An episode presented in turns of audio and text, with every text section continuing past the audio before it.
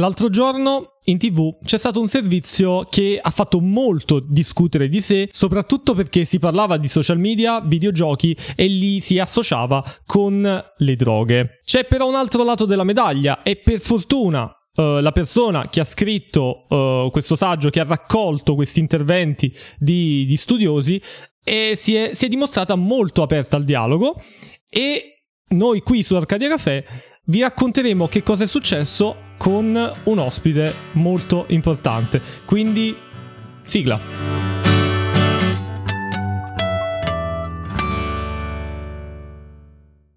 Possiamo dare, fare la presentazione di, di, di quest'ospite di cui vi abbiamo parlato eh, e raccontarvi in maniera più decompressa cosa è successo. Uh, il senatore Cangini, che è stato appunto uh, colui che ha messo il nome su questo libro, Coca Web, e, e, quindi è andato a fare questo servizio sulla RAI, si è mostrato disposto al dialogo e proprio ieri sera, in base al giorno in cui registriamo, uh, ha accettato di fare questa chiacchierata con delle persone che hanno scritto una lettera una lettera uh, per aprire una, una, forma di dialogo, di discussione.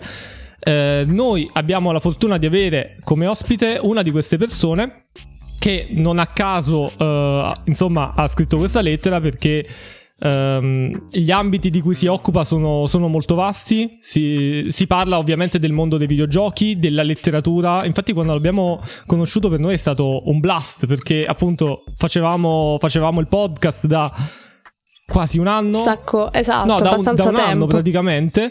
Sì. E conoscere una persona che anche a livello accademico parla di videogiochi, letteratura e fa divulgazione è stato davvero, davvero bello e quindi siamo felici di presentarvi Francesco Toniolo. Eccoci. Ciao. Eccolo qui. Eccoci. Quindi niente, io, io, farei un veloce contesto, racconterei un po', un po', cosa è successo, da dove è partita l'idea della lettera, come, come sono andate le cose.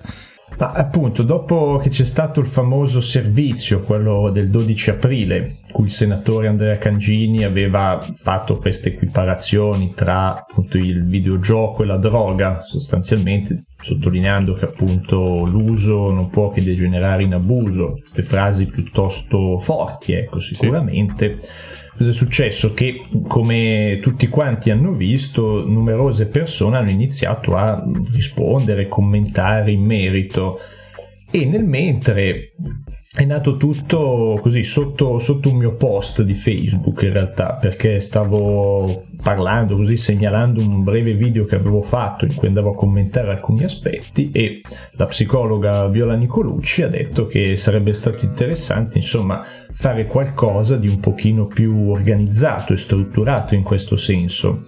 Per cui ci siamo poi confrontati io, lei e Mario Petillo e abbiamo appunto deciso di scrivere insieme questa lettera da proporre appunto idealmente non solo al senatore ma anche un po' così a tutta la comunità. Infatti è una lettera che abbiamo poi reso aperta per, per, le firme. Abbiamo raccolto numerose firme, sono quasi 300, poi può essere anche che adesso se ne sia aggiunta qualcuna ancora stamattina. Oggi sarà l'ultimo giorno diciamo, in, cui, in cui raccogliamo questi contributi e sono tutte persone che sono addetti ai lavori in vario modo. Abbiamo chiaramente diversi professionisti e professioniste del settore videoludico, per cui sviluppatori, ma anche pro player, giornalisti e quant'altro, ma abbiamo anche raccolto le firme, le adesioni di diversi accademici, psicologi e quant'altro. Quindi diciamo quello che abbiamo escluso eh, sono stati cioè, non, non per, per, volontà particolari ma quelli che dicevano non so gioco da 30 anni o cose del genere di cui apprezziamo moltissimo chiaramente eh, l'adesione però voleva essere proprio una lettera appunto firmata da professionisti per mostrare che appunto non, non è solo una questione di appassionati di entusiasmo ma di personalità che comunque in un modo o in un altro hanno a che fare con il medium videoludico. Per sì. cui questa, questa, lettera ha poi portato a questo confronto di, di ieri sera del 28 aprile con il senatore e quindi insomma poi probabilmente um, diverse persone anche magari che ci stanno seguendo forse l'hanno anche visto, comunque ne hanno sentito parlare, ho visto comunque che ha suscitato un certo interesse anche questo momento, è stato in effetti una delle prime occasioni di confronto in questo senso anche eh, con la politica fatta tanto più poi qui su Twitch insomma aperta a tutti, quindi è stata una bella occasione, mi sento comunque di nuovo come detto ieri sera di ringraziare anche il senatore giocatore per aver dato comunque questa disponibilità da parte sua che non era, non era scontato ecco, che accettasse un confronto anche in una sede di questo genere. Sì, è stato molto interessante da entrambe le parti perché appunto di solito si pensa a queste figure come irraggiungibili, anche se paradossalmente dovrebbero essere forse le più raggiungibili, quelle con le orecchie più aperte a, a sì. queste problematiche. E quindi eh, non, è, non, è, un fatto indifferente l'idea di aver fatto questo, questo, passo, lo scrivere questa lettera che per fortuna ha avuto anche una, una bella risonanza, è rimbalzata un pochino anche su, su varie testate del, del, settore, è arrivata a, al senatore, speriamo che arrivi anche ad altre personalità, quindi niente, è stato, è stato davvero, davvero, bello sentire questa, co- questa, cosa perché appunto ci sono tante persone che avrebbero da dire, avrebbero da mh, mm, far partire un dialogo e condividere uh, cose, notizie, uh, studi, uh, queste cose qua, però mm, non si ha o il coraggio oppure la voglia oppure l'inclinazione oppure anche la metodologia, perché appunto bisogna essere diplomatici anche nel modo in cui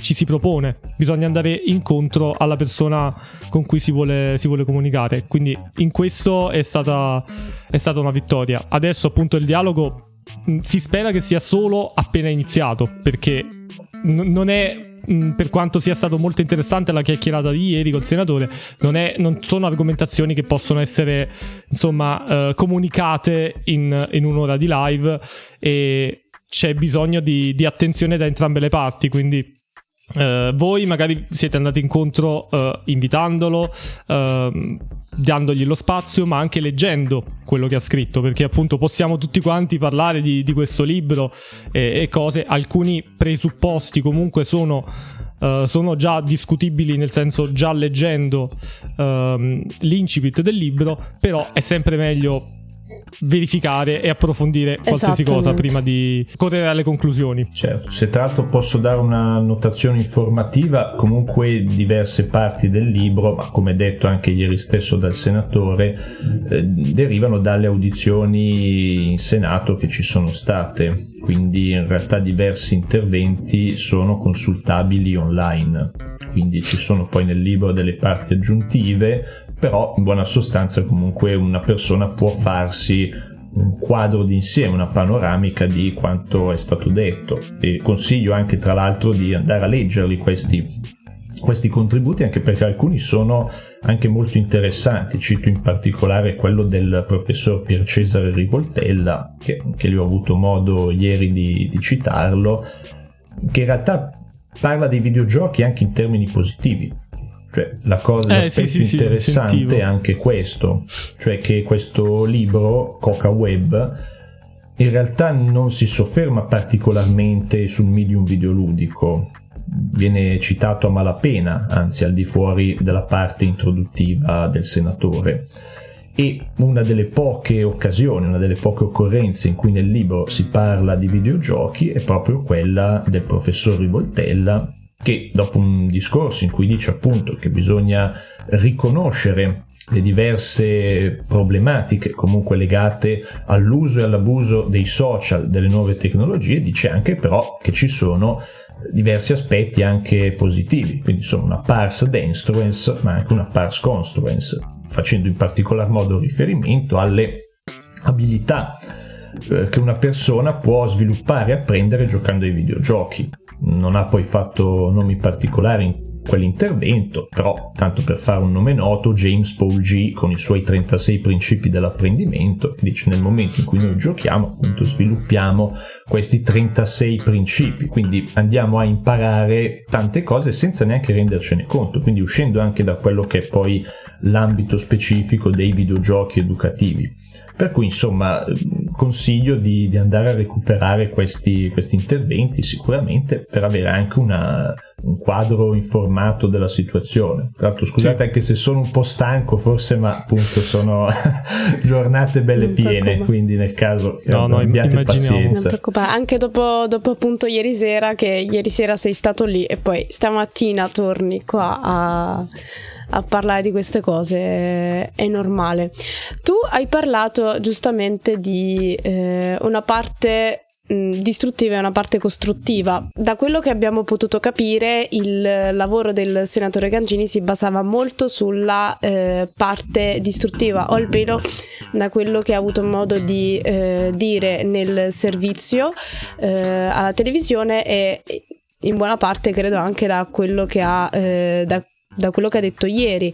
Eh, lui si è soffermato molto sulla parte negativa eh, in modo anche abbastanza allarmato, nel senso mm. che eh, ha visto determinate problematiche e eh, sostanzialmente pensa che queste problematiche siano la grande cosa, il, um, siano vadano a costituire gran parte di quello che è il mondo dei videogiochi e il mondo dei social e dell'internet che poi ha accomunato eh, sotto un unico termine ombrello che anche quella è una cosa ehm, diciamo di cui si potrebbe discutere. E invece c'è anche una buona parte costruttiva. Ieri si è parlato ad esempio di quanto i videogiochi siano stati utili per la socializzazione nell'ambito del lockdown ma sappiamo che eh, non, è, non, è, solo quello cioè è stato un caso particolare e ben venga che è esistito il web e, e tante altre cose nel periodo del lockdown ma non ci si sofferma solo a quello. Ecco una cosa che, eh, di cui volevo parlare eh, che ti vorrei chiedere ehm, era sull'argomento realtà e realtà virtuale, cioè davvero i videogiochi possono essere considerati un'attività ehm, meno edificante di attività reali come può essere l'attività all'aperto, come può essere la socializzazione reale o altre cose, o hanno e meritano una loro eh, fetta di, di, tempo e di attenzione. Io direi anche social media, non, cioè, non solo videogiochi. Anche social media media, chiaramente. Quindi, appunto, certo. non, non, sviamo tutto quanto il discorso lì perché era qualcosa, un discorso più generale. Allora, intanto è un punto molto interessante e mh, devo dire che comunque cioè, capisco anche quello che ha detto ieri il senatore quando a un certo punto ha detto, ora non ricordo le parole esatte, però sostanzialmente che ha detto un po' come dire il mio ruolo anche quello di andare a sottolineare maggiormente gli aspetti negativi, come dire, poi qualcun altro andrà a sottolineare l'altra parte. Mm. È anche comprensibile, insomma, sono anche d'accordo. Poi appunto è meglio andare un pochino a separare quelle che sono le aree, perché già il medium videoludico è molto differenziato, molto variegato al suo interno e già lì insomma bisognerebbe andare un pochino più verticali su determinati argomenti per riuscire a eh, vedere effettivamente quello che è il discrimine tra delle situazioni che cioè, per carità nulla da dire, hanno dei potenziali problemi. Citavo ieri, ma il caso forse più facile anche di cui discutere, la questione delle loot box, dei gacha, no? Eh sì. del mondo free to play, su cui insomma chiaramente sono necessarie delle attenzioni, è necessaria un, una consapevolezza innanzitutto, che io quando vado a fare qualche incontro nelle scuole sui videogiochi è un tema che mi capita sempre di, di affrontare e di citare sulla questione invece reale e virtuale, diciamo anche qui il discorso è sicuramente ampio e complesso e innanzitutto anche qui ci sono diverse, diversi punti che il senatore stesso e questi esperti che sono stati appunto interpellati per questo suo libro vanno a sottolineare e che sono anche delle effettive problematiche, quello sì, cioè se pensiamo comunque al mondo dei social è chiaro che ci siano eh, de- delle questioni in corso. Cioè, io stesso, tra l'altro, te- mi sono imposto delle limitazioni. Sul mio telefono le-, le, app dei social hanno un blocco giornaliero, cioè non posso usarle più di un certo numero eh, di minuti perché effettivamente è facile talvolta che senza che noi ce ne rendiamo conto di metterci a fare uno scrolling compulsivo, magari anche di cose utili, eh? perché comunque insomma io per esempio su Facebook sono iscritto a tante pagine di so, call for papers accademiche, riviste, cose insomma anche interessanti, non è che sono lì a, gu- a, a guardare i meme e basta, però effettivamente eh, c'è, c'è questo, questo, rischio, cioè hanno questa, questa fascinazione è inutile nasconderlo, cioè, che non vuol dire appunto anche in questo caso abbattere i social, demolirli, però sicuramente di nuovo mi trovo assolutamente d'accordo nel dire che una maggiore eh, consapevolezza da, da, da parte di, di, tutti quanti, cioè non solo della generazione Z, ma anche delle generazioni precedenti, quindi di quelli che poi sono i genitori degli Z, di quella che è la scuola, e sicuramente potrebbe andare a risolvere molte situazioni particolari. Poi è chiaro eh, che ci sono anche casi. C'era, sì. mi sembra proprio ieri sera un commento del, del, nostro amico Damians, che tra l'altro ci ha fatti conoscere uh, qualche mese fa, che parlava sì. proprio di, di un approccio un po' diverso, cioè il agire sull'algoritmo di questi social perché sono estremamente studiati per quello quindi se una persona non ha un'estrema forza di volontà è facile che entri in questo vortice e quella scrollata magari diventi un'abitudine. Succede in alcune ore del giorno magari, che appunto tu lo fai una volta, lo fai un'altra volta e poi ti ritrovi che dalle 9 alle 10 di mattina stai col telefono sempre. Mm e quell'ora è, è, buttata. Cioè, nel senso, le nostre ore di, di veglia già sono poche e tu hai quell'ora già fissa nello scrolling. Che poi per voler fare un paragone televisivo è quello che si faceva, credo, con, con lo zapping. Cioè, dico si faceva perché ormai, insomma, non so quanti ancora guardino la televisione. Eh, I però è, meno, è, lo stesso principio. Ancora, sì. sì. però lo stesso principio. È, è un'azione che ti porta a depensare. Cioè, quando il tuo cervello è saturo di tante cose, stressato, vuoi fare qualcosa di automatico, di fare degli automatismi per non pensare, cioè è, è quello il punto, perciò hanno così tanta presa i social, poi magari non, lo scrolling in particolar modo o lo zapping, perché appunto non, eh, non, devi fare niente e ti sembra di fare qualcosa, però effettivamente quello che guardi non lo guardi neanche perché non te ne ricordi. Sì, ma anche, cioè, però ci, giustamente poi ci sono anche degli aspetti anche qui positivi e propositivi, cioè, io penso in particolare a YouTube. Anche lì è chiaro che uno può potenzialmente diciamo, perdere le sue giornate con estrema facilità su YouTube e Twitch. Cioè, è chiaro, sei anche lì mh, bombardato da contenuti dell'algoritmo che magari appunto se inizi poi a vedere determinate cose sono tutti i gattini prank queste cose no? gli esperimenti sociali eh, di dubbio gusto e cose di questo genere. Però uno può anche utilizzare YouTube per studiare ma veramente tantissime cose. Cioè io stesso insomma mi, mi capita di ascoltare numerosi video che spiegano determinate cose. Poi ovviamente sono degli studi differenti rispetto a quelli che uno va a fare sui libri, questo è chiaro, però è un elemento di complementarietà, anche perché la lettura chiaramente va a fissare determinati concetti, però anche banalmente la ripetizione eh, in sottofondo, anche mentre una persona fa altro, di determinati insegnamenti, concetti, ha comunque una, una, sua valenza, perché anche se appunto io sto magari riposando, sto intanto facendo art, non so, sono lì, magari faccio una partita alla Switch o rispondo a qualcuno, insomma faccio delle attività abbastanza tranquille, intanto però in sottofondo sento qualcosa su un argomento che magari già conosco abbastanza e anche quello sì. è di, di grande utilità, quindi cioè è chiaro che qualsiasi di questi, di questi strumenti, poi preso appunto individualmente andando a ragionarci a fondo, ha da un lato sicuramente degli aspetti problematici, cioè questo è inutile, anche quello che diceva ieri il senatore su Instagram, il fatto che appunto ci siano questi modelli corporei irrealistici perché poi appunto è, proprio la, la, la vetrinizzazione alla fine di, di, di corpi anche fatti con la foto in un certo modo poi anche un po' editata con la luce insomma quindi può dare effettivamente dei, dei, dei, problemi di autostima alle persone, cioè che uno dice non mi sento no, all'altezza. Sì, setta degli standard eh, molto alti esatto. e artificiali.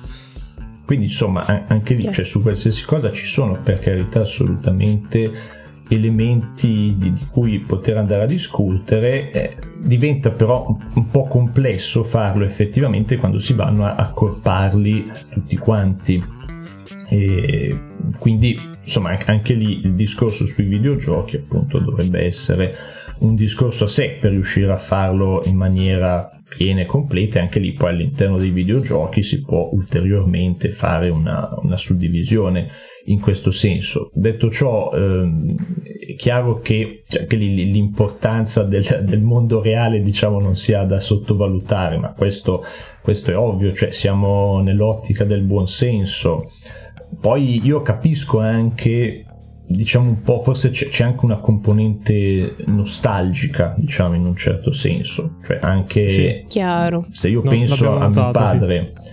che ha 60 um, e passa anni, molto, sempre molto aperto verso i videogiochi, in passato giocava anche a qualcosina e comunque eh, insomma sempre, mi ha sempre lasciato giocare, ovviamente tenendo un pochino un occhio vigile quando ero un bambino, però insomma i videogiochi comunque c'erano, però è chiaro che anche lui che comunque è molto aperto da questo punto di vista per la sua età, ha questi, questi, ricordi che dice appunto quando io andavo eh, sempre fuori con i miei amici, l'oratorio, il pallone, questa dimensione proprio in cui nel paese tutti conoscevano tutti, queste grandi compagnie. Quindi probabilmente c'è anche sicuramente questo, questo aspetto che capita di, di, sentirlo spesso e che non va comunque banalizzato, per carità.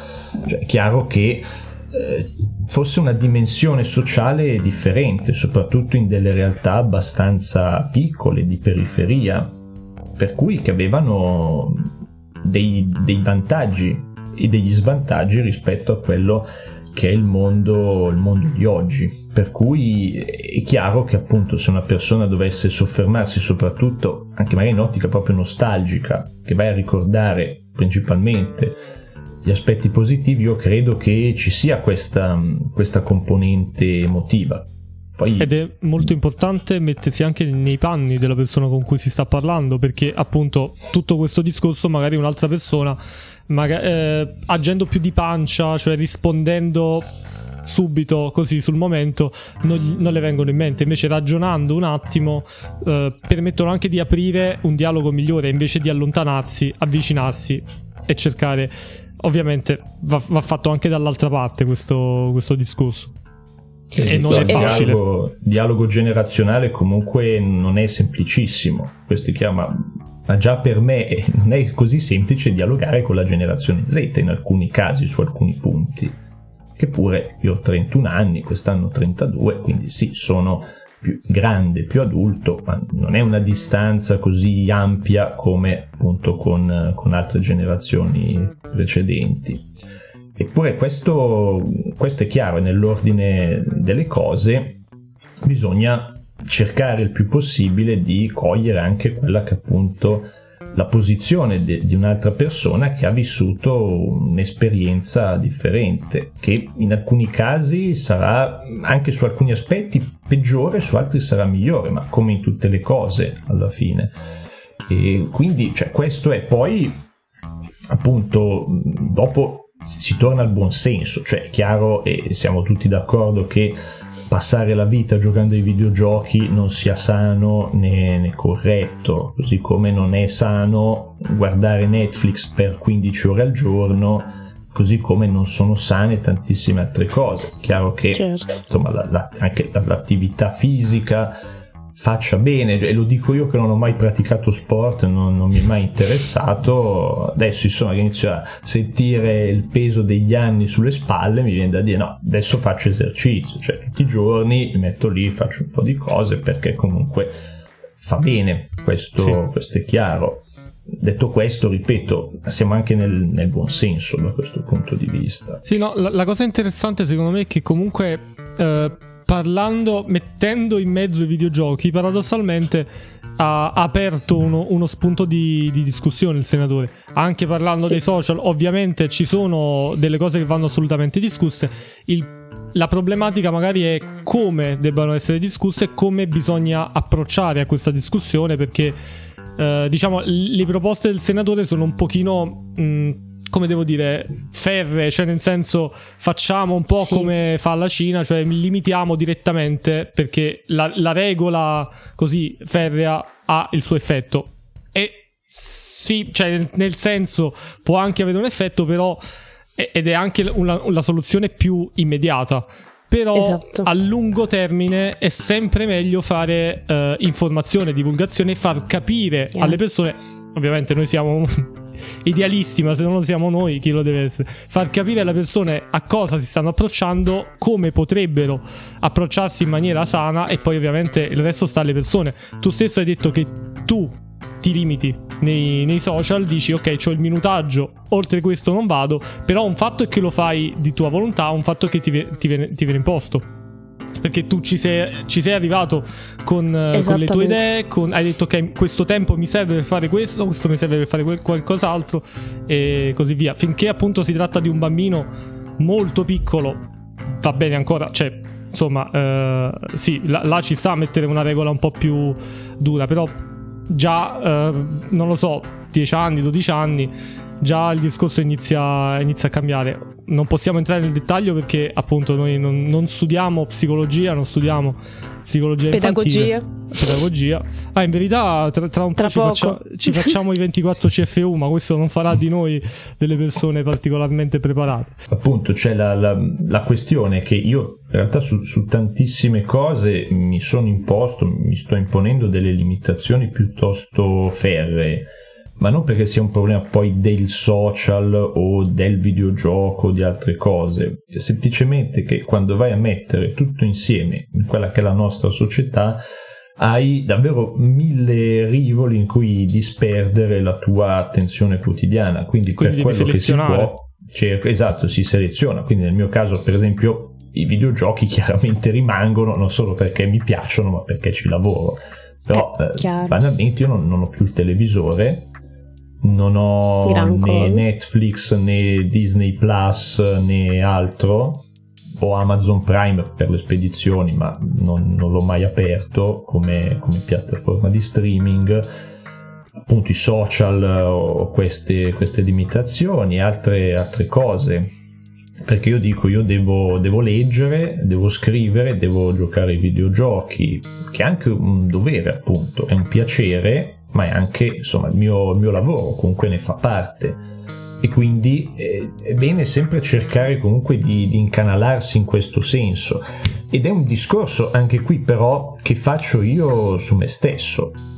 Poi se avessi appunto dei figli, spero di averne in futuro, di sicuro non, non, mi troverei ecco, eh, particolarmente favorevole nel mettergli lì il telefono nel, nel passeggino e fargli guardare Baby eh. Shark o sì, cose sì. del genere in loop. Ma questo è chiaro, siamo sempre nell'ottica del buon senso, però di nuovo è perché parlo di me e di un mio ipotetico figlio. Su altre persone posso consigliare, ecco, cioè se mi capita anche una persona che dice non riesco a a, lavorare, non riesco a scrivere, non riesco a fare questo e quell'altro, si possono fare dei discorsi di questo genere. Quindi cioè anche qui nessuno va a negare appunto che soprattutto quando vai a mettere a considerare l'insieme degli stimoli quotidiani che noi abbiamo, che noi ci troviamo davanti, c'è sicuramente questo, fatto, questo fattore di, di accumulo. Così, sì. che insomma deve essere un pochino tenuto a freno, quello, quello è vero, però di nuovo l'imposizione, il, il blocco autoritario, diciamo, nel senso che viene da un'autorità, non è detto che, che abbia questo effetto, anche perché se no sì. nessuno fumerebbe sotto una certa età, nessuno si drogherebbe e quant'altro. Invece non è così e anche lì è un discorso di nuovo di, di autocontrollo. Che a me piace bere, so che devo darmi un controllo. Quindi cioè, esatto. dici, ok, sabato sera se esco mi bevo una birra, magari se sono lì in settimana davanti a Elden Ring, evito di bermi la birra mentre gioco. Esatto, no. ma è un fatto sempre di consapevolezza appunto e autocontrollo. Ad esempio, esperienza personale, io sono una persona molto soggetta a scrolling in deep proprio, no? E, e da un po' cioè, ho iniziato, cioè non riuscivo a fare niente, ho detto ok, mi limito, non uso il telefono, ma non era, non era, così semplice. Si, si, possono usare anche delle applicazioni, tipo c'è, c'è Forest, che è una, quelle applicazioni che ti bloccano tipo il telefono per tutto tempo quando sai che devi fare determinate cose. La metti lì, c'hai anche la pio- pioggia rilassante, ti metti le cuffie e ti concentri. E funziona, però è sempre un fatto di consapevolezza e autocontrollo. Cioè io sono consapevole in quanto persona comunque adulta che devo fare altre cose in quel momento che mi piacerebbe e io non lo so di fare altre cose metto quello e è tutto a posto. Ovviamente, come abbiamo detto, con persone più piccole e con eh, eh, meno consapevolezza, là ci vuole la, la, cosa dall'esterno, ma non significa tipo non giocare ai videogiochi oppure non uh, usare determinate cose perché fa male, cioè indiscriminatamente. No, quello no. Io volevo dire, all'interno del discorso generazionale è una cosa molto personale, però uh, quando c'è, c'è, qualcuno, ad esempio mia madre uh, in particolare, mi dice qualcosa che magari ha anche senso, mi, mi, dà un consiglio, mi dice fai questo e io so che, tipo, che ne so, banale, uh, lava per terra. Mi dà, fas- mi dà fastidio al punto tale che io magari avevo programmato di lavare a terra quel giorno, ritardo questa cosa perché mi ha dato fastidio come l'abbia detto. Cioè, e, e secondo me con diciamo l'autorità, le cose imposte potrebbe funzionare un po' così molto, perché quando sei spesso. in una determinata tipologia di relazione magari la persona che vuole importi di fare qualcosa ti te la fa rimuovere completamente dalla tua schedule, dal, dalla tua mente e poi magari se dopo hai tempo di pensarci ci, lo, lo, rivaluti dici sì no effettivamente lo volevo fare lo dovevo fare e poi, e poi lo fai. Questo però ripeto è totalmente personale volevo aggiungermi al, al discorso. Ma il senatore Raxel chiede il senatore ha più fornito qualche tipo di prova o argomento a sostegno della sua tesi? Premetto che ho solo visto l'intervista della RAI e da quella onestamente non mi sembrava fornisse chissà che dati se non lo ha detto il team di neurologi e simili quindi Raxia voleva sapere questa allora, cosa. Cioè, uh, dal, da quello che ho visto, però ne sa di più Francesco. Uh, lui si basa comunque su degli studi. Ne abbiamo parlato sì. prima. Molti credo che li metteremo nel, nella descrizione del podcast. Ce li cerchiamo, li mettiamo così potete accedere perché sono accessibili gratuitamente. Però quello che ha scritto lui magari sono le sue conclusioni rispetto a questi studi. Quindi ci sono gli mm. studi e lui ha creato questo filologico e così. No, no, non so se, se, è così. Allora, sì, intanto vi metto qui eh, nella chat privata. Questo è dove trovate le varie, le varie audizioni. Mm, Quindi ok. potete trovare appunto le, questo, i pareri di questi esperti. Appunto, sostanzialmente anche, anche ieri il senatore Cangini ha sottolineato appunto soprattutto il fatto di richiamarsi all'autorità di queste persone quindi andatelo a leggere. Poi eh, anche da questo punto di vista, essendo comunque delle audizioni, quindi non è un, un paper scientifico, magari vengono fatti dei nomi di altri studiosi, altre ricerche, senza però andare a inserire proprio il dato bibliografico, quindi uno deve andare poi a, a scavare cercarlo, ecco. Ma tra l'altro anche appunto, come sottolineavo prima, ci sono anche delle posizioni diverse all'interno di, di queste stesse audizioni. Ricordo appunto, come dicevo prima, in particolare quella del professor Rivoltella, che ha insomma espresso una posizione che personalmente condivido molto, cioè il fatto di eh, ricordare certo che ci sono rischi e pericoli, ma che un educatore oggi eh, deve essere immerso comunque in quella che è la realtà del suo tempo e questo prevede anche appunto andare a conoscere e perché no anche a utilizzare quelli che sono questi strumenti quindi appunto sottolineava anche questo aspetto in questo passaggio che il videogioco sì può dare eh, delle dipendenze in determinati casi, certo può avere delle situazioni problematiche, ma può anche essere usato come un ottimo strumento in molti contesti, anche educativi e formativi. Per cui è, mm, cioè, sono dei discorsi un pochino differenti, anche perché quando parliamo dei, dei social media parliamo di contenitori di contenuti, quando parliamo esatto. del videogioco parliamo di contenuti invece direttamente. Quindi adesso non ho neanche usato il termine opere d'arte, ovviamente sapete che per me lo sono, però cioè, stiamo proprio anche nell'ottica del, del, contenuto per Generale, non aprire, sì, sì. Per non aprire diciamo, ulteriori discussioni. I videogiochi sono, sono contenuti che io posso andare a utilizzare sui social, trovo determinati contenuti che ovviamente sono indirizzati in un certo modo, eh, proposti, presentati appunto da, da, un algoritmo, da quelle che sono le caratteristiche di quel social, però già per questo sono insomma anche delle, mm, dei discorsi un pochino differenti. Comunque appunto sì, sostanzialmente quello che vi consiglio di fare se volete vedere le varie posizioni è di recuperare perlomeno queste, queste audizioni che comunque costituiscono l'ossatura anche del, del libro stesso Coca Web. Poi appunto ci sono altre posizioni, altri studi. Anche ieri eh, abbiamo avuto modo insomma di, di sottolinearne alcuni. Nella lettera che avevamo scritto, c'erano alcuni di questi riferimenti. Di nuovo il quadro molto ampio. Io vorrei leggere Muso perché uh-huh. credo che ci porti al prossimo punto da discutere, quindi leggiamo il commento. E dice: Vorrei soffermarmi su un punto che credo non abbiate ancora toccato, dare importanza a questo genere di bait, perché a me ha dato l'idea di essere un bait, non rischia di portare la massa al di fuori del mondo del web solamente a demonizzare questo mondo. I benefici di un dialogo sono davvero superiori rispetto ai danni che potrebbe eh, portare l'eventuale comparsa come funghi di individui che sfruttano argomentazioni così tendenziose. Allora, volevo un attimo dire una cosa perché eh, prima Francesco parlava della sua difficoltà, eh, tuttavia, insomma, eh, non è, eh, diciamo, già comunque eh, 31 anni, però comunque difficoltà a comunicare con la generazione Z.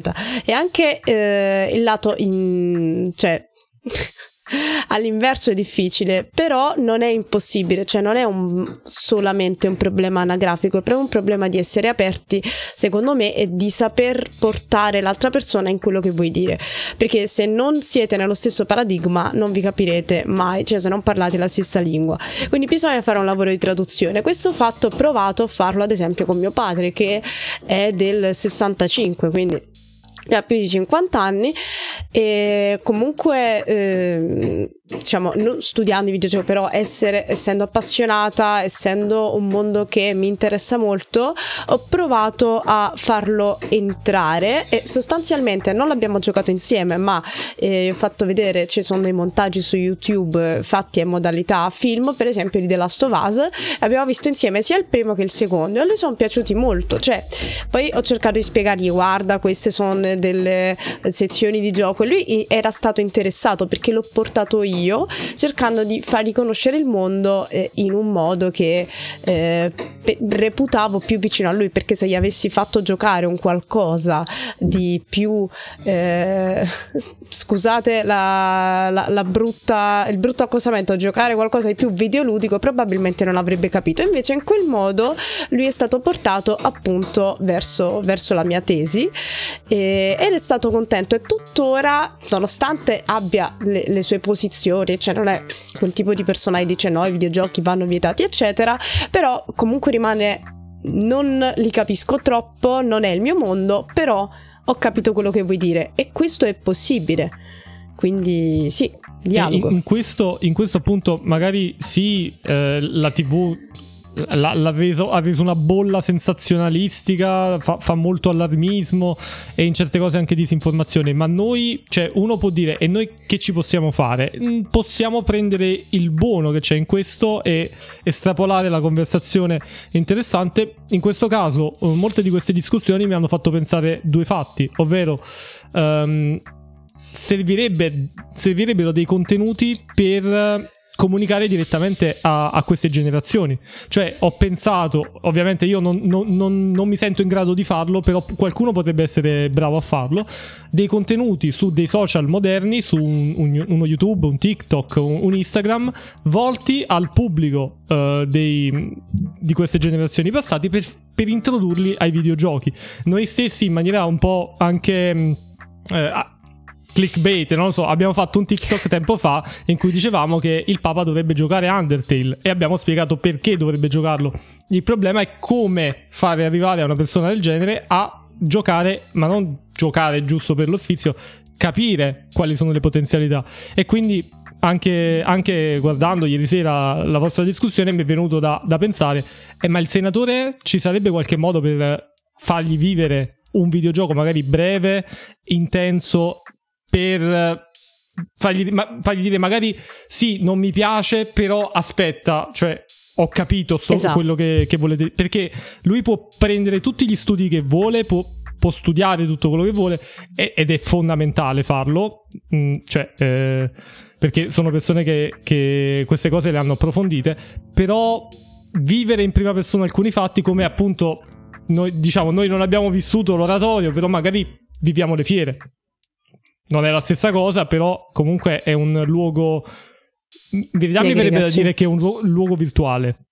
Le, la, la, fiera, però vabbè, eh, comunque è un uh, modo per incontrarsi nella, nella vita vera e capire un po' le sensazioni che hanno provato loro. Sì, comunque no, il commento che è stato fatto non è assolutamente scontato, anzi grazie per, per aver sollevato la questione ma anche altre persone hanno scritto sia a me sia anche guardando così commenti ad alcuni degli articoli che parlavano di questo fatto dicevano sì ma basta non bisogna dare visibilità non bisogna parlarne non è un... invece su quello non sono d'accordo. Cioè io personalmente comunque credo innanzitutto nel, nel dialogo che anzi è tanto più quando non si è d'accordo perché poi molti purtroppo anche lì in effetti eh, si un po' questo, queste bolle social di nuovo. Quindi torniamo lì in cui alla fine eh, si va sempre a parlare tra persone che ti dicono le stesse cose. Qui si una la sfumatura un po' diversa però siamo lì. Quindi invece innanzitutto credo in questo, sarà anche per un, un, approccio accademico, dove lì pur con tempi molto, molto lenti e con molta pacatezza capita di eh, scontrarsi su determinate posizioni, no? in termini di, di, ricerche, di visioni anche di, deter- di un determinato argomento. Per cui io insomma credo che, che sia stata um, un'ottima cosa quella che è emersa, perché comunque eh, innanzitutto siamo riusciti appunto a fare un confronto pacato in cui sono emersi comunque dei punti, spero, di riflessione interessanti che qualcuno poi potrà eventualmente eh, portare avanti, potrà condividere. E poi eh, insomma se no si rimane sempre bloccati ancora di più in un muro contro muro in cui appunto una persona va in televisione dice questa cosa tutti fanno la, la reaction eh, social, ok, boomer e quant'altro, che insomma è chiaro che ci siano state anche eh, delle reazioni eccessivamente esacerbate, che in parte posso anche, anche comprendere, però eh, che, che non, eh, non, portano purtroppo a una, una, possibile apertura perché si rimane che appunto tutti i videogiocatori dicono grande, eh, l'hai blastato, devastato, annichilito, dall'alto tutti quelli che guardano la televisione tanto più continueranno a dire ma vedi questi no, come rispondono piccati e maleducati abbiamo provato a eh, fare un, un, approccio, un approccio differente in cui riconoscersi appunto come, come degli interlocutori, l'un l'altro, eh, degni di, di, di, un confronto aperto. Poi, insomma, siamo, eh, siamo comunque rimasti, diciamo, su delle posizioni che erano, che erano piuttosto chiare.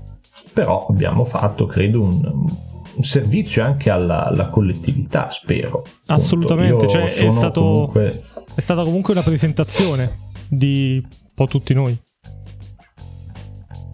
Quindi sì, cioè, io vedo sempre questa, questa necessità comunque di andare incontro all'altra persona, di tendergli una mano, che non vuol dire poi magari sempre e comunque trovare un punto di incontro, per quanto chiaramente sia, sia auspicabile, magari poi, poi, ci sarà, però comunque dire io eh, riconosco quella che è la, la, la tua posizione tu riconosci la mia e perlomeno ne parliamo senza andare appunto a eh, fare degli, degli, scontri eccessivi che, che poi mantengono su, su, su, sulle posizioni che uno ha già ecco quindi da questo punto di vista no, non, sono, non sono pentito diciamo della cosa, non è una questione neanche di dire non bisogna dare rilevanza, tanto uno ce l'ha già tra l'altro, cioè quindi così come, come il, una, persona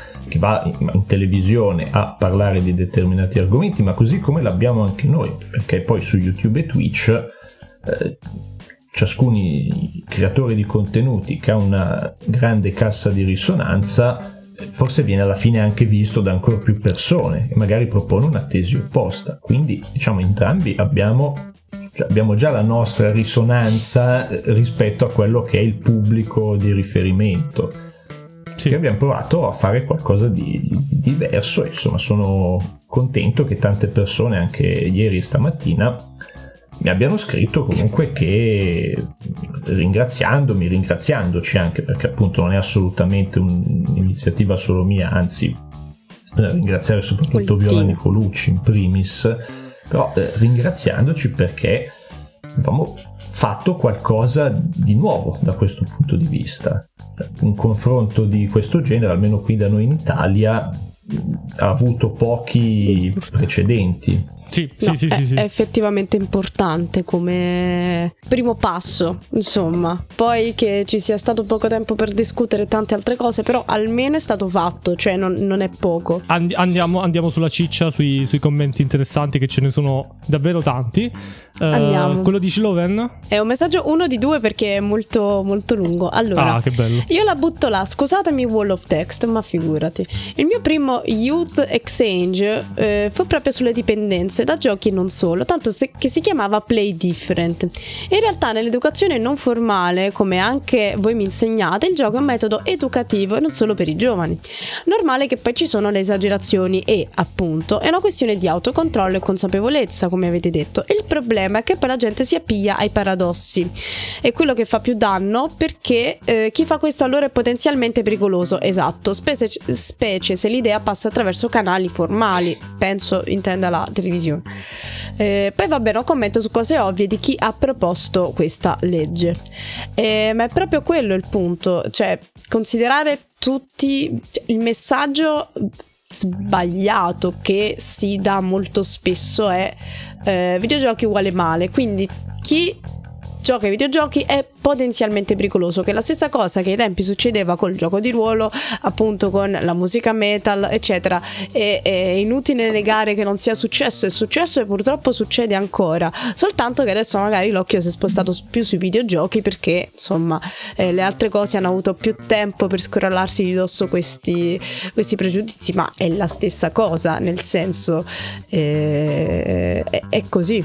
Sloven. Uh, Mozzarella invece dice il rapporto problematico con i social e i videogiochi diventa un sintomo di qualcosa di più profondo. Sì, questo è, è, il discorso appunto di agire alla radice del problema, non tagliare le foglie, i rami. Nella... Raxel invece scrive: È vero, io ho lo stesso problema da una sempre quei libri da leggere obbligatori prima della scuola e poi dell'università. Se sono obbligato, a me passa la voglia e ci metto il triplo del tempo che ci metterei normalmente a leggere quel libro specifico. Oppure se uno è uno che mi interessa. Infatti, Sì. eh, sì, sì, in, in particolare questo, questo discorso mh, mi è venuto in mente anche parlando dei promessi sposi. Ultimamente abbiamo avuto modo di, di- di visionare, di- io l'ho, l'ho letto per intero il libro mh, di, Anch'io. di- di Francesco. a- a- ok, no- non mi ricordavo se l'avevi finito.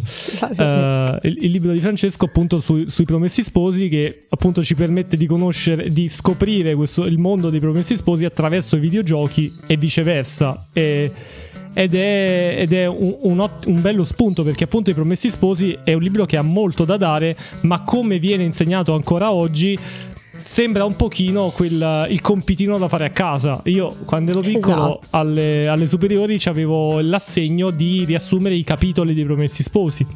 Ed era una noia mortale. Ed era. Mi dava proprio fastidio. Vabbè, questo è anche un po' CD mio.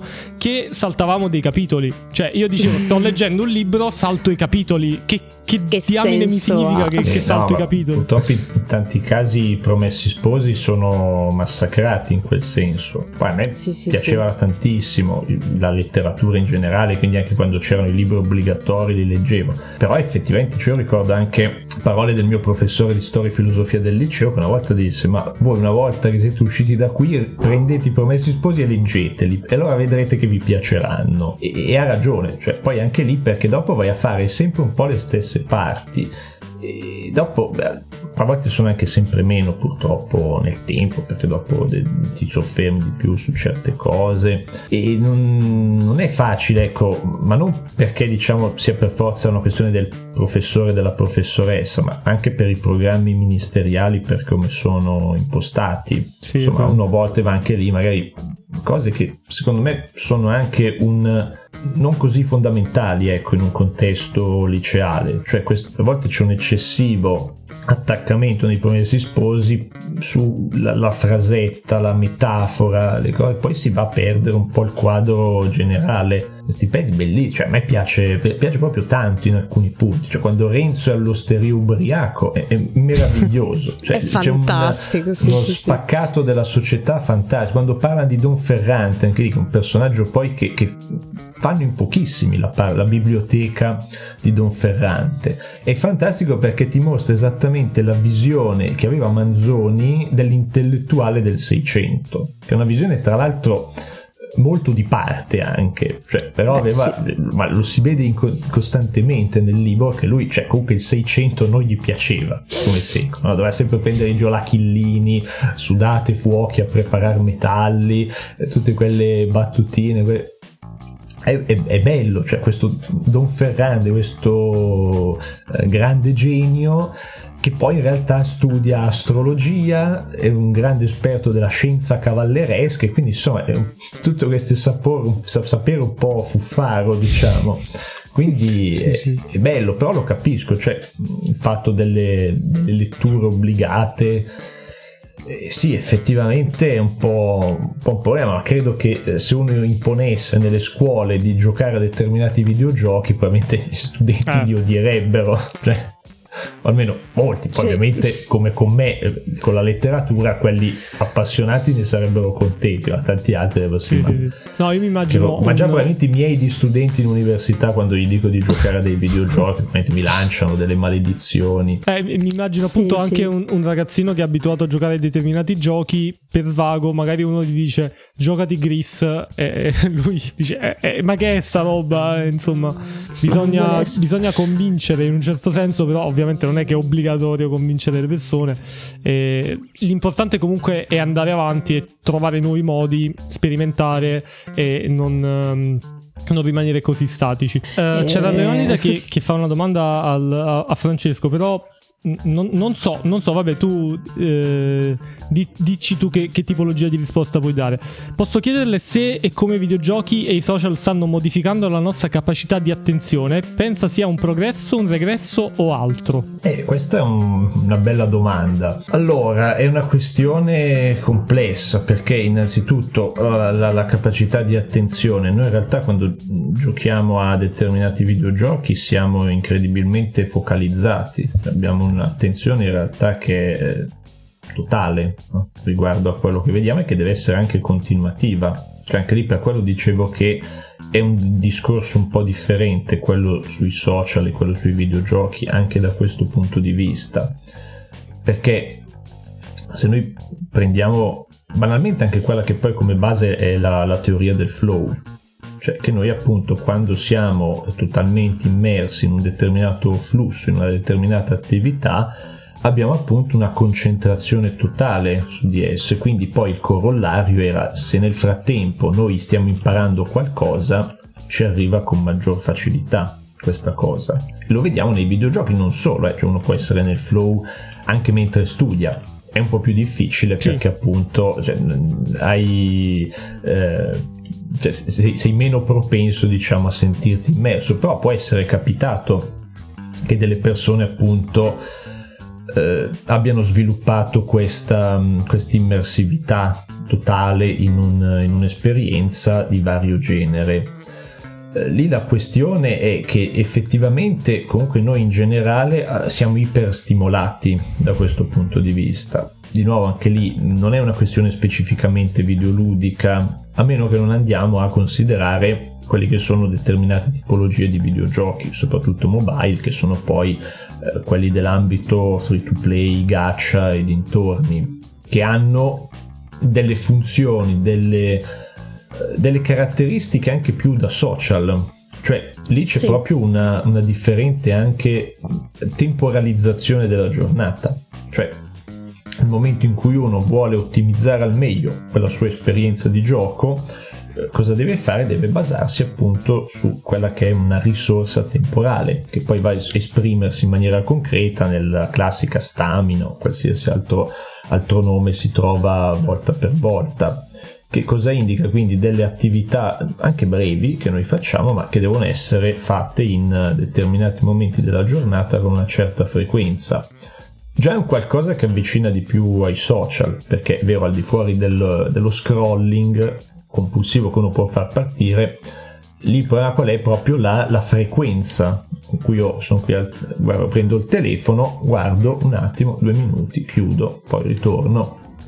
Quindi eh, sì, di nuovo è un, um, un problema che è presente è determinato da quelle che sono le abitudini che noi andiamo a sviluppare. Cioè io più possibilità ho intorno a me di essere distratto, meno riesco a eh, concentrarmi su una, su una determinata cosa.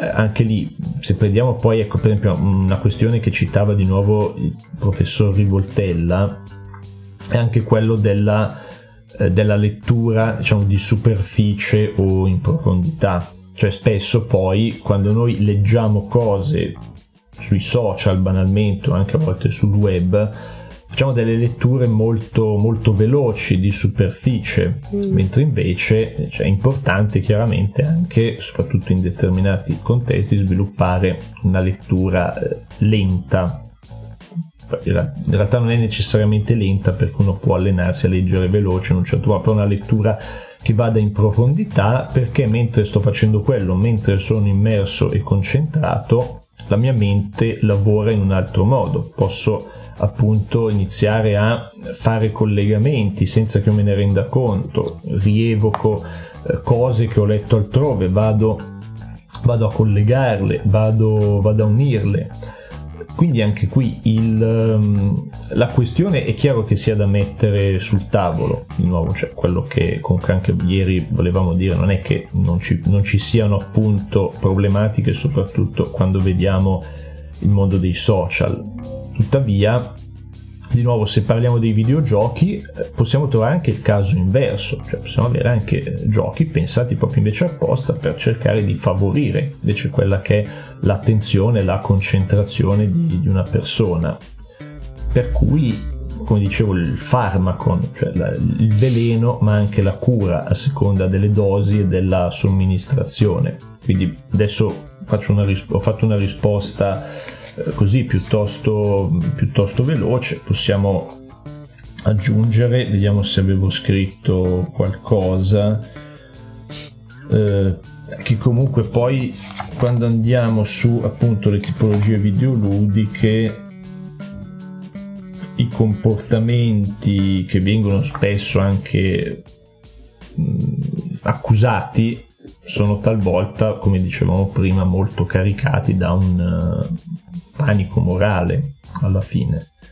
Quindi sì, bisogna riconoscere appunto determinati aspetti, ripeto, soprattutto quando si va a ragionare su, sui social, su determinate modalità di fruizione del web, e in parte anche sui videogiochi, ma lì in realtà ci, ci sono anche casi dove funziona il contrario. Poi su questo, ecco, su questi punti è eh, sicuramente più persona come Viola Nicolucci eh, che sì. sa andare nel dettaglio da quel punto sì, di vista per il suo percorso di studi e il suo background. C'è Rubber che pone una questione molto interessante che mi, mi stavo dimenticando che, che, ne volevo parlare. Dice: Signor senatore, lei pensa che siamo più fissati con i videogiochi gli adolescenti oppure gli adulti che dalla loro scusante hanno il fatto di essere adulti? No, perché ogni volta che sbircio al PC di mia madre gioca a Candy Crush. Parliamone, eh sì, ragazzi, eh sì. cioè nel senso. Questo... Eh, Beh, tipo, è, i miei lo fanno molto, i miei lo fanno molto, soprattutto mia madre, cioè nel senso. Allora, poi in realtà il, ieri il senatore ha risposto su questo, cioè ha detto io comunque penso ai bambini in quanto soggetti fragili, cioè ha detto gli adulti facciano quello che gli pare, che comunque è, un, è una posizione dal suo punto di vista eh, politica anche, anche sensata, così come appunto uno dice eh, io vieto l'alcol ai minorenni, il maggiorenne fa quello che gli pare, cioè vuole bersi 12 bottiglie di vodka al giorno, è liberissimo di farlo, cioè peggio per lui. Poi posto che appunto, insomma, sappiamo che dopo una, una volta che c'è il, l'obbligo, il limite, poi venga girato, però da quel punto di vista, con i termini di, di, posizione politica, è assolutamente comprensibile il fatto che più volte abbia eh, sottolineato questa cosa, quindi dire io penso appunto ai minori in quanto soggetti fragili. Poi anche lì la, la, fragilità del bambino di fronte a determinate esperienze di fruizione è, è stata un attimino rivista nel corso degli anni. Cioè, è chiaro che ci siano tutta una serie di, di attenzioni di cui bisogna tenere conto, però il bambino non è nemmeno quel soggetto totalmente passivo come invece emergeva in una certa letteratura del passato. Ieri citavo appunto questa immagine dei bambini bambini dagli occhi quadrati che erano stati descritti mm-hmm. come appunto totalmente ipnotizzati e passivi davanti alla televisione. In realtà se poi si andava a, vedere eh, già nei, negli anni 80 quella che era la pedagogia dei media aveva fatto un cambio di paradigma almeno da un punto di vista accademico poi nella divulgazione era, era diverso cioè si era passati dalla televisione come il male sostanzialmente alla televisione come un'opportunità, riconoscendo anche proprio questi aspetti, cioè che esatto. eh, per l'appunto i bambini erano in realtà dei consumatori mediali molto più attivi rispetto a quello che si pensasse, non attivi nel senso che facevano zapping, attivi nel decodificare in maniera corretta quello che, mm, che ricevevano, anche in termini pubblicitari. Anche lì è ovvio che la, la pubblicità abbia una sua una sua forza soprattutto quando diventa una ripetizione passiva e costante nel tempo, no? penso tutti ci ricordiamo magari lo slogan pubblicitario abbiamo sentito centinaia di volte senza rendercene conto. Tuttavia certo. anche lì è stato poi un attimino ridimensionata questa cosa, cioè dai, dai, persuasori occulti di Packard siamo andati un pochino oltre, che non vuol dire appunto che eh, la, la, pubblicità non abbia queste, cioè è, è pensata apposta per quello, Vuol dire però... però, che molti bambini non sono appunto totalmente ipnotizzati in quest'ottica, ma hanno comunque in realtà una loro capacità discrezionale maggiore rispetto a quello che, che emergeva. Per cui, certo, di nuovo, eh, non, non, de- non, vuol dire Tana liberi tutti, eh, facciamo quello che ci pare, eh, chi se ne frega dei bambini. Chiaro che bisogna mantenere delle attenzioni, delle tutele assolutamente da tanti punti di vista, però riconoscendo anche questo, questo quadro. Poi c'è uh, Emmerink, eh, che, ultimo che credo commento. sia Mr. Ink, non, non vorrei... Mr. Ink, ok, no, eh, a volte la capacità di lettura viene meno. Eh, dice, ieri sera ho seguito la diretta eh, con il dibattito dall'inizio alla fine. Eh, personalmente, soprattutto nella seconda parte, mi sono sentito un po' avvilito mm, mm, mm. dalle risposte del senatore alle tesi della Nicoletti Baratoniolo. Posso assumere eh, di sentirsi eh, attaccato sulle proprie credenze, ma, cito Eco, da credenza a conoscenza c'è un passo importante per capire qual è la verità. Ho delle frasi ormai incise a fuoco come meglio far niente che stare sui videogiochi e lei che studia con enorme saccenza. E... È la sensazione un po' che abbiamo avuto anche noi eh, ovviamente non, non, siamo qui per fare alcun tipo di flame o comunque di eh, fare discussioni accese da, da pomeriggio 5, però eh, sì, è la sensazione che abbiamo avuto anche noi perché anche noi l'abbiamo seguita dall'inizio alla fine. diciamo che eh, alcune risposte le abbiamo percepite ehm, argomentativamente povere, cioè nel senso non, non erano sorrette da, eh, da, delle basi solide e questo ci ha insomma avvilito un po' anche noi. No, quindi... ci ha fatto anche un po' dispiacere perché comunque la, sì. la, discussione è partita nel migliore dei modi, non è degenerata eh, perché comunque è rimasto il, il dialogo aperto e questo, e questo è importantissimo, come ho detto anche prima, la possibilità di continuare questa discussione. Però diciamo che anche questi, questi interventi, queste, queste, cose mi hanno fatto pensare che potrebbe servire un modo per convincere il senatore a provare determinate tipologie di videogiochi, ma magari in maniera guidata, perché è quello che manca, non, non si può convincere a parole, almeno secondo me.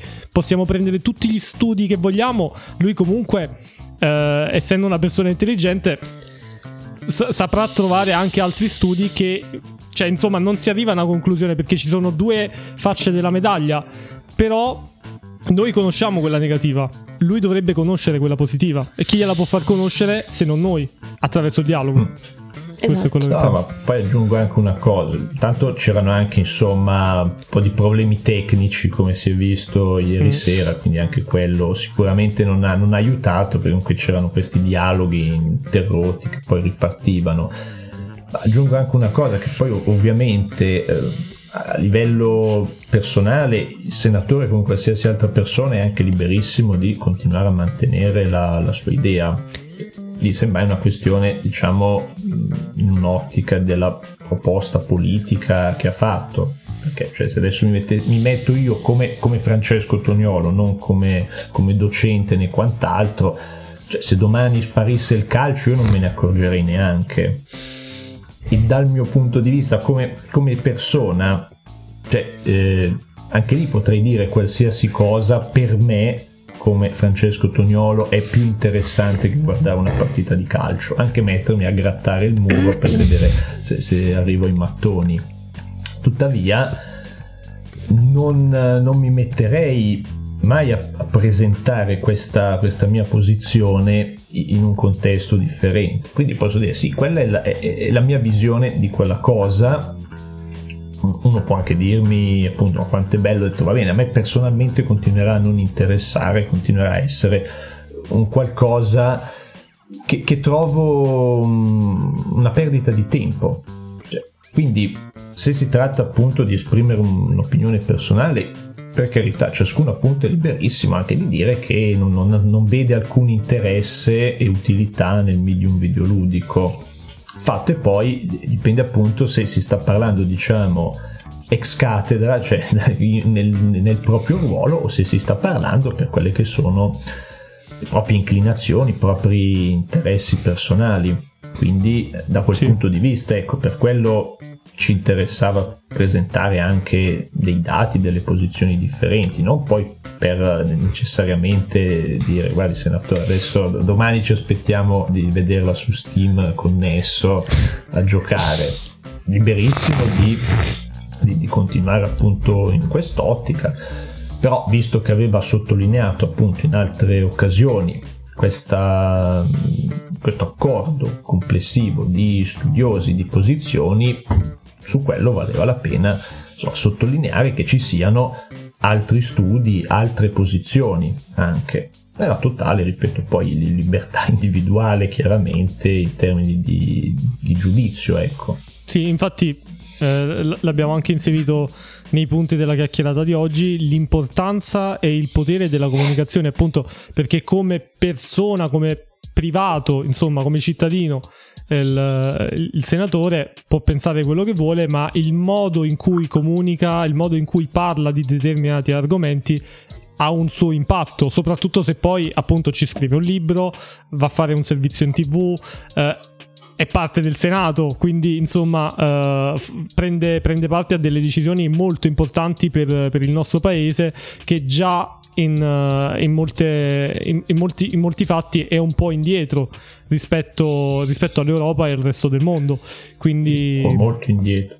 Poi ci sono anche ragioni storiche, diciamo, cioè non è solo discorso eh, della classe politica e ci sono anche proprio dei begli articoli anche erano usciti un po' sulla storia del videogioco italiano sul fatto che abbiamo avuto dei momenti cui sembrava che potesse partire anche qualcosa di, di un po' più esteso e sviluppato, poi per varie ragioni anche contingenti talvolta questo, questo, non è successo per cui sì siamo lì appunto con, con l'Europa che comunque apre linee di, di finanziamento no? il Creative Europe per lo sviluppo dei videogiochi che comunque appunto vari, nelle sue variazioni che propone, quando parla magari di heritage culturale, altre cose, sottolinea sempre che eh, si può eh, attivare queste cose attraverso la film education, ma anche i videogiochi, cioè, quindi insomma vengono spesso citati, però appunto eh, qui da noi si rimane, ma in tante realtà si rimane sempre un po' al ma adesso vediamo, pensiamo, capiamo e valutiamo quando va bene, cioè quando non è un discorso oppositivo, è un po' il dire, vabbè, vediamo, insomma, do- dobbiamo cap- cioè, come se fosse una cosa emersa l'altro ieri. Cioè, ormai i videogiochi commercialmente ci sono anni, da una cinquantina, esatto, commercialmente da una cinquantina d'anni. Poi se andiamo anche prima, cioè se andiamo appunto su proprio la, la, la nascita del, del medium. Per cui insomma non sono una cosa recentissima. Eh, anche quello, insomma, un po' il discorso è chiaro che all'inizio ci siano sempre queste, queste fasi, queste ondate appunto di poca comprensione, anche timore di un qualcosa eh, di nuovo, che in un certo, in un certo limite è anche giusto, cioè avere comunque un minimo di diffidenza nei confronti delle cose, guardarle comunque con, con un occhio critico Certo. Tuttavia poi appunto come è successo in, in tanti casi il tempo poi, poi, passa, ciò che è strano, diverso, nuovo e differente diviene invece mainstream. La, la televisione, il cinema, gli anime, i fumetti, i, la, determinate correnti musicali cioè anche lì. Poi a volte uno deve diciamo così inventarsi anche il trucchetto. Cioè adesso che i fumetti vengono chiamati graphic novel sono fumetti. Però sì, sì, perché anche questo discorso? Perché c'è comunque chi se gli dici il fumetto ha in mente il Bonellide. E quindi prodotto commerciale, sì, che leggi quando non hai niente di meglio da fare, visto anche in modo eh, degradante, cioè Beh sì. no, questa è una graphic novel. Allora è un romanzo, eh. romanzo illustrato, no? E, cioè, a volte devi, devi un po' ricorrere anche a questi, questi, trucchetti. Forse in questo senso anche il termine eh. videogioco risulta penalizzante, ma, ma lo sappiamo. Sì, cioè, sì, se, però anche altri, altri termini al momento funzionano poco. Eh, non è facile comunque racchiudere in una sola parola eh, quello che può essere. Cioè, è un mondo che enorme, quindi è banale, però effettivamente video, gioco, quindi c'è l'interazione, c'è il, il, lo schermo che, che insomma è, è, l'ambiente di questa interazione e quindi Anche questo è quello per che me è un ottimo termine comunque, perché cioè, cosa, cosa, c'è di più serio del gioco, diciamo? Proprio. Quindi, Forse non tutti però, la, la, la, pensano no, così, esatto, eh. però... appunto. E una cosa che mi è venuta in mente, noi siamo stati recentemente al Comic Con, c'è stato un talk con eh, vari giornalisti, con Fossa, Sabaku, in cui a un certo punto si parlava del fatto che, e mi sembra che ne parlava proprio Sabaku, del fatto che effettivamente manca una letteratura dei termini, una terminologia precisa per parlare dei videogiochi.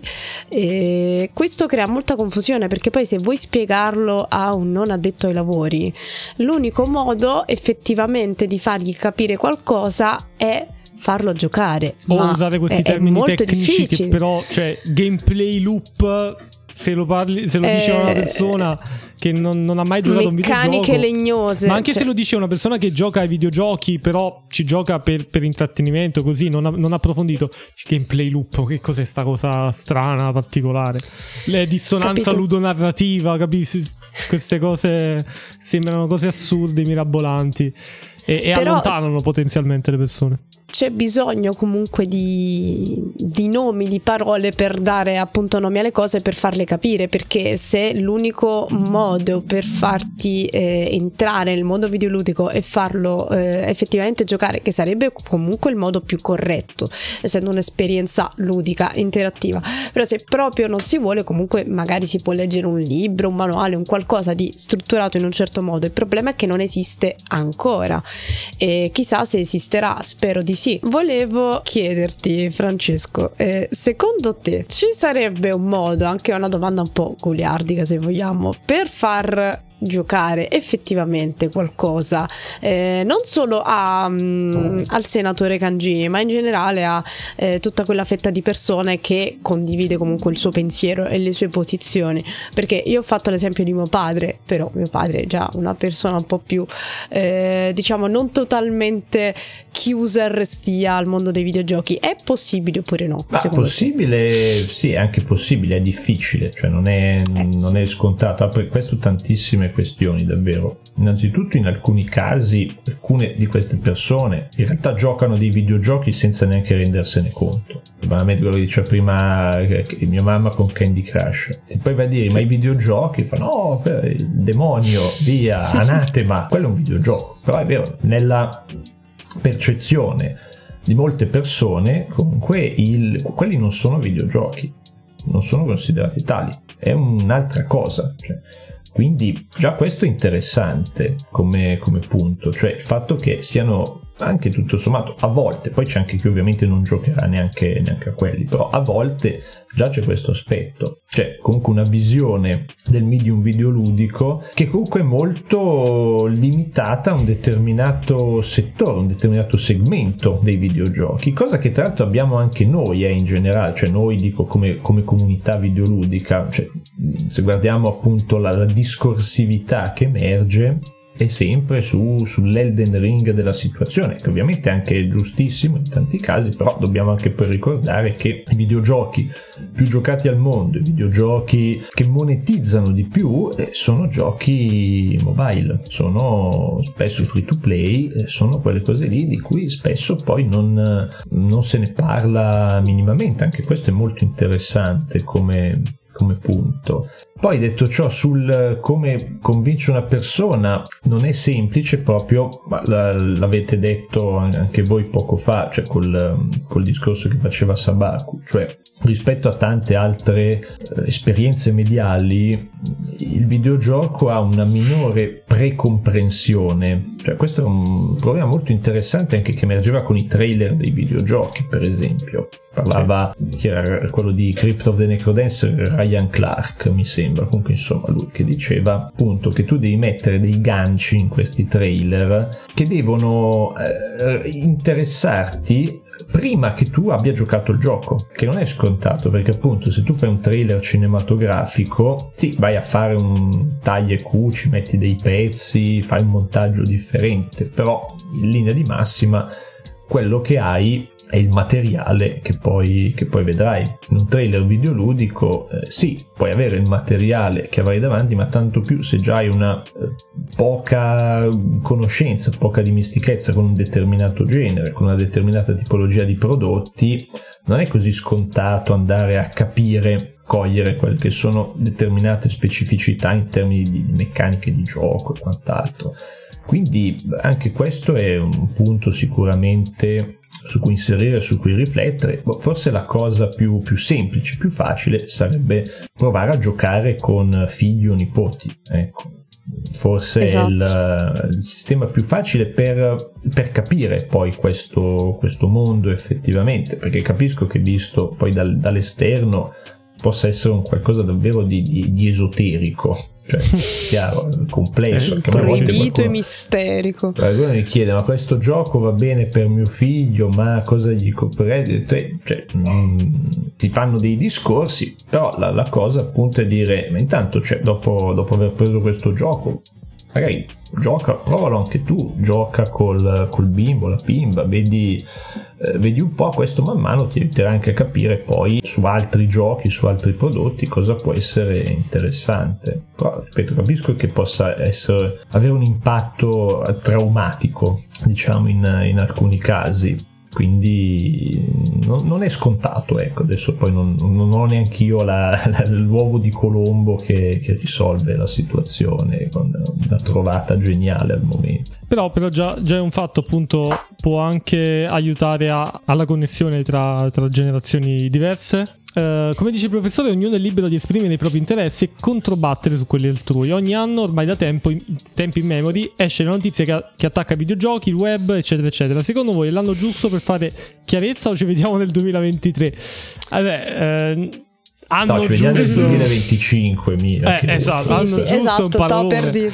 Però, magari continuando a, a martellare, a, a, fare divulgazione a, e a cercare questo dialogo, almeno noi che, che, che, che lo stiamo facendo, magari, magari pian piano diventa come la TV, che da un giorno che era il demonio diventa una potenzialità per fare, per fare informazione. Uh, diventa il pensa... demonio, diventa una fata più o meno. Mm, Pensate tra l'altro a l'importanza che ebbe la televisione nell'alfabetizzazione degli italiani. Eh. Mm. Con quel, quei programmi de, della RAI educativi. lì era un sì. discorso molto interessante, assolutamente. Lo dico appunto da persona che non ha neanche più il televisore. Però, cioè, ehm, è chiaro appunto anche in quel caso che lo strumento può avere un, usi differenti quindi puoi trovare il, il becerume più assoluto dei, di certi reality, certi dibattiti televisivi davvero degradanti, puoi trovare un uso educativo, formativo, che in quel momento appunto il mezzo più, più, più semplice, più facile per raggiungere e alfabetizzare un ampio numero di persone, oltre un milione di, di italiani proprio scolarizzati dalla televisione sostanzialmente. Prima vivevano appunto in aree eh, periferiche, situazioni difficili, magari erano andati subito a lavorare fin da piccolissimi, quindi non avevano fatto le scuole, cioè situazioni davvero molto, molto complesse, ecco.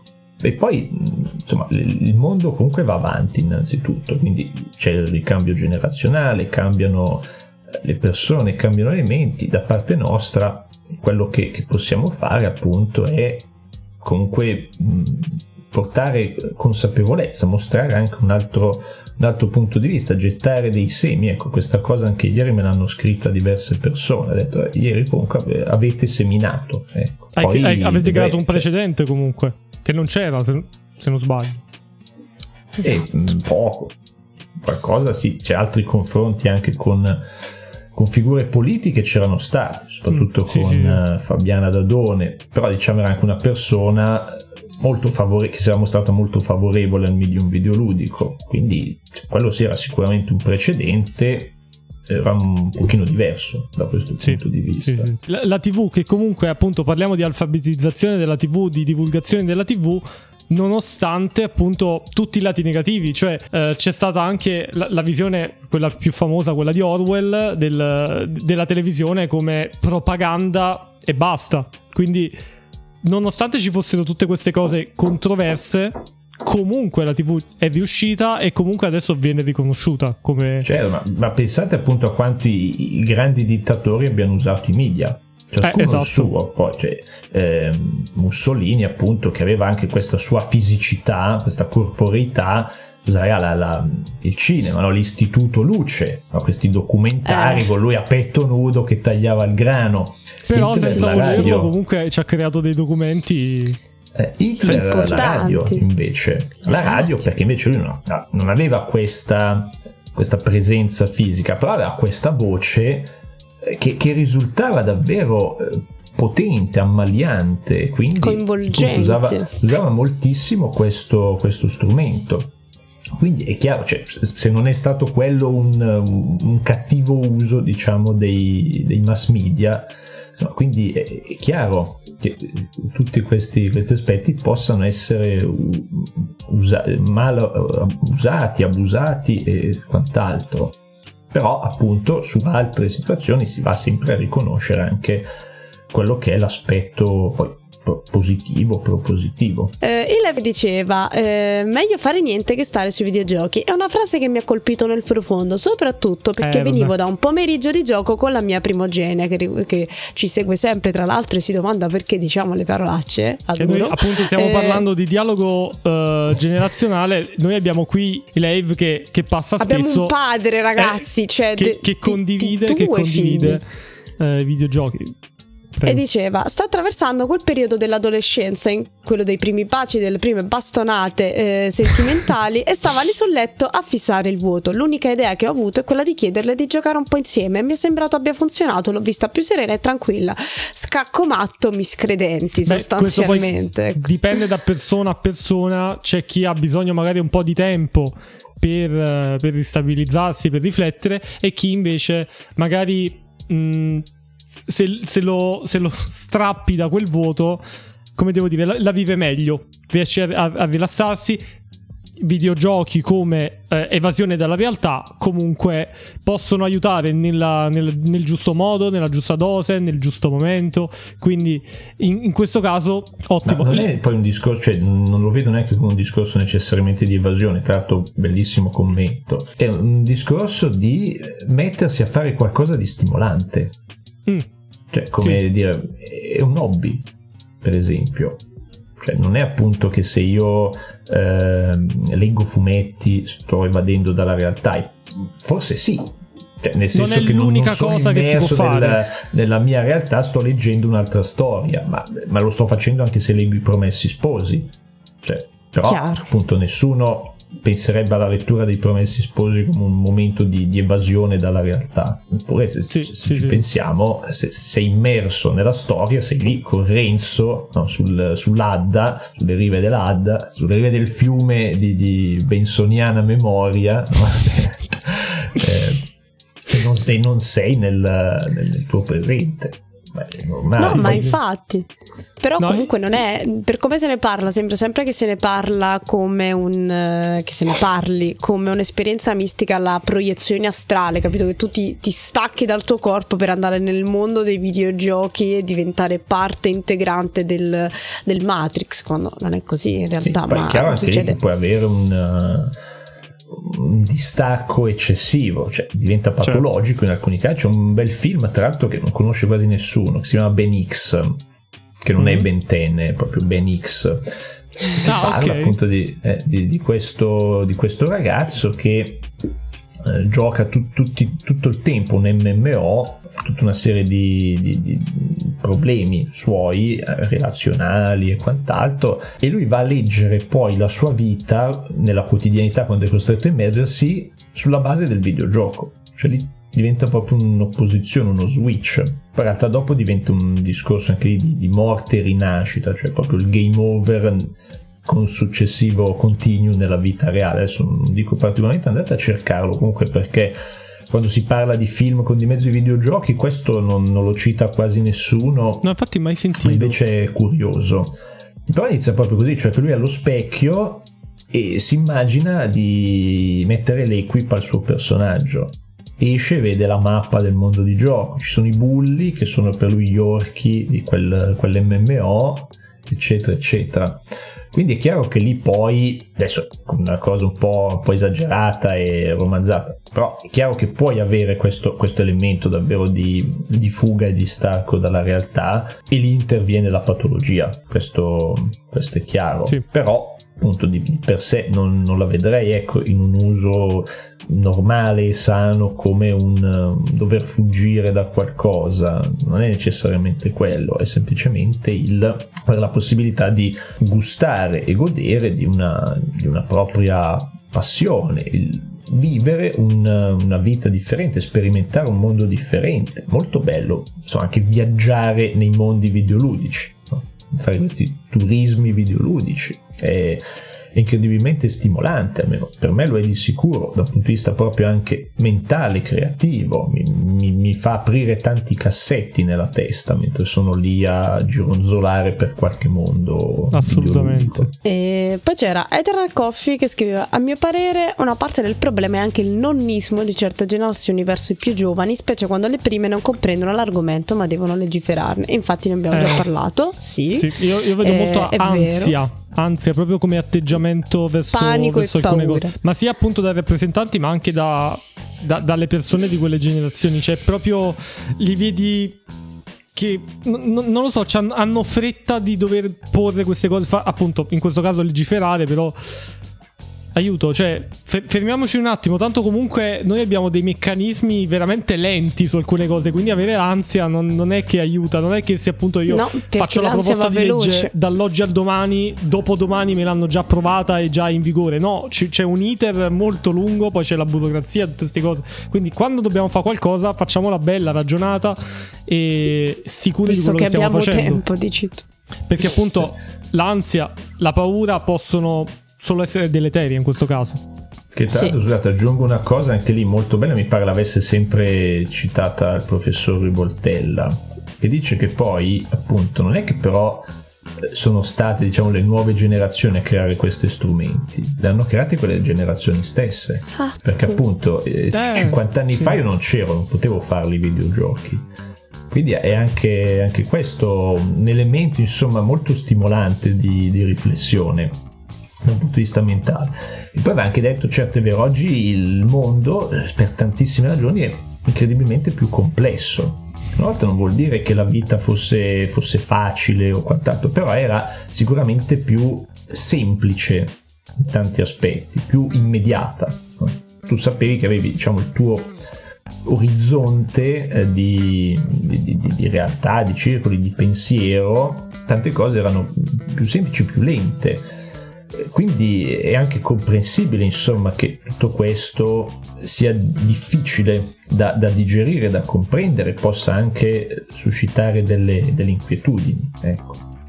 Però appunto bisogna cercare sempre di, soprattutto se si è un, educatore, se si hanno ruoli di questo genere, di cogliere quello che è il, la realtà del tempo presente per poterla poi giudicare sì, nel bene e nel male, ma vedendola eh, per quello che è eh, al suo interno. Ieri c'è eh. stato un momento abbastanza delicato in cui il senatore eh, Cangini ha detto eh non voglio paragonare i videogiochi al gioco d'azzardo perché sennò poi si alza il polverone. Eh ma perché si alza il polverone? Perché non ha senso sostanzialmente. Intanto aggiungo Quindi... nemmeno le, le loot box che comunque sono la cosa più vicina che c'è nel medium videoludico alle slot machine in realtà non sono perfettamente equiparabili perché prima di tutto alle slot machine, ai gratta e vinci tu puoi perdere o vincere.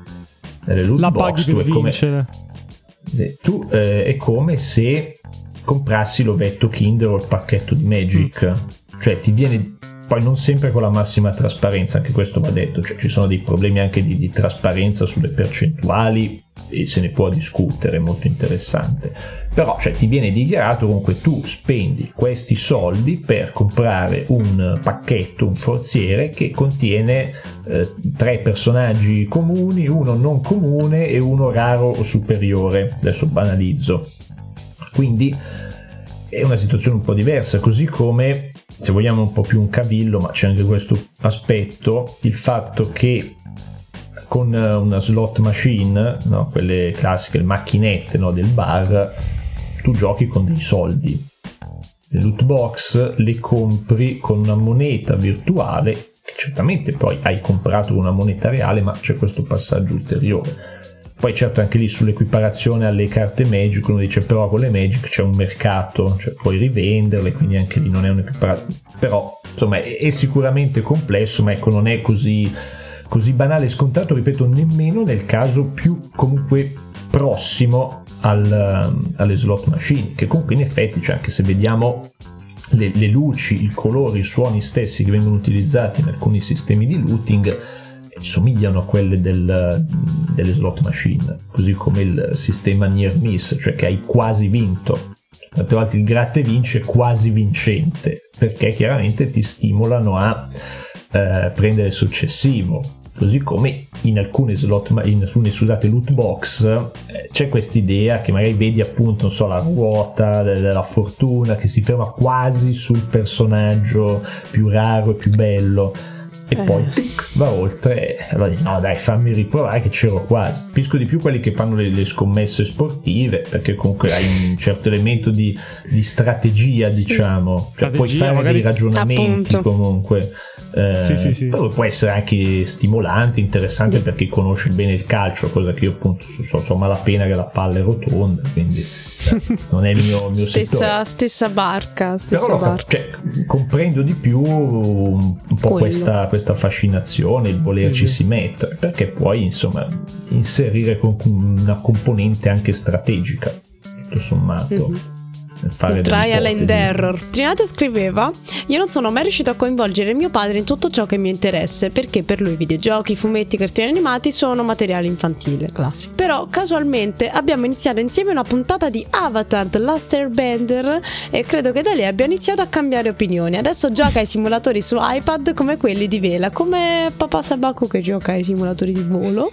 Questo commento è ottimo per avviarci verso la chiusura perché cioè, ci dà lo spunto per dire appunto qualcosa è cambiato, ci è riuscito e l'ha portato in un mondo che non conosceva. Quindi è possibile, un dialogo è possibile parlare di questi argomenti, di queste patate bollenti sostanzialmente eh, responsabilmente con cognizione di causa e senza fare troppo clickbait. Perché poi in realtà il, clickbait non è sempre negativo, però qua apriamo un'altra porta aperta. Eh, però appunto è possibile, quindi è bello che questa chiacchierata poi sia andata su un, sul versante positivo, che ieri è, diciamo, è andata un po' più sul versante negativo di allarme, di eh però c'è questo problema, però noi abbiamo cercato un po' di andare anche sulla parte illuminata. Ottimo, beh vi ringrazio appunto per, per la chiacchierata, volendo così dire una cosa in chiusura per citare il Signore degli Anelli, che c'è del buono in questo mondo ed è giusto combattere per esso, quindi c'è del buono nel mondo dei videogiochi ed è anche parecchio, quindi per me è giusto comunque anche combattere appunto in questo senso, combattere in modo dialettico, con la massima pacatezza, ma comunque insomma eh, rimanere anche saldi su quelle che sono le proprie, le proprie convinzioni, appunto, tanto più insomma supportate anche da un numero sempre crescente nel tempo anche di studi, di posizioni accademiche rilevanti,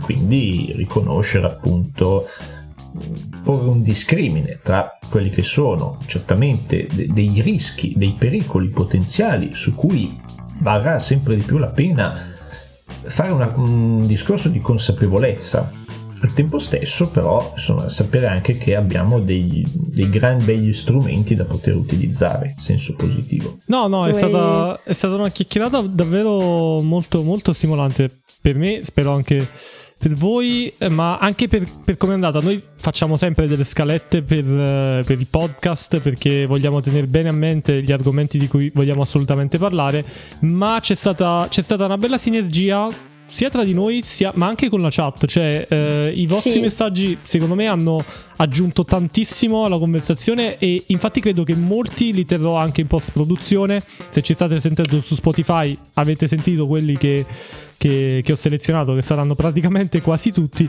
E questa cosa è, è bellissima, è il motivo per cui eh, questa chiacchierata l'abbiamo fatta anche qua su Twitch, perché potete effettivamente contribuire attivamente al, al discorso e farci, darci dei punti di vista che non potevamo pensare magari in quel momento.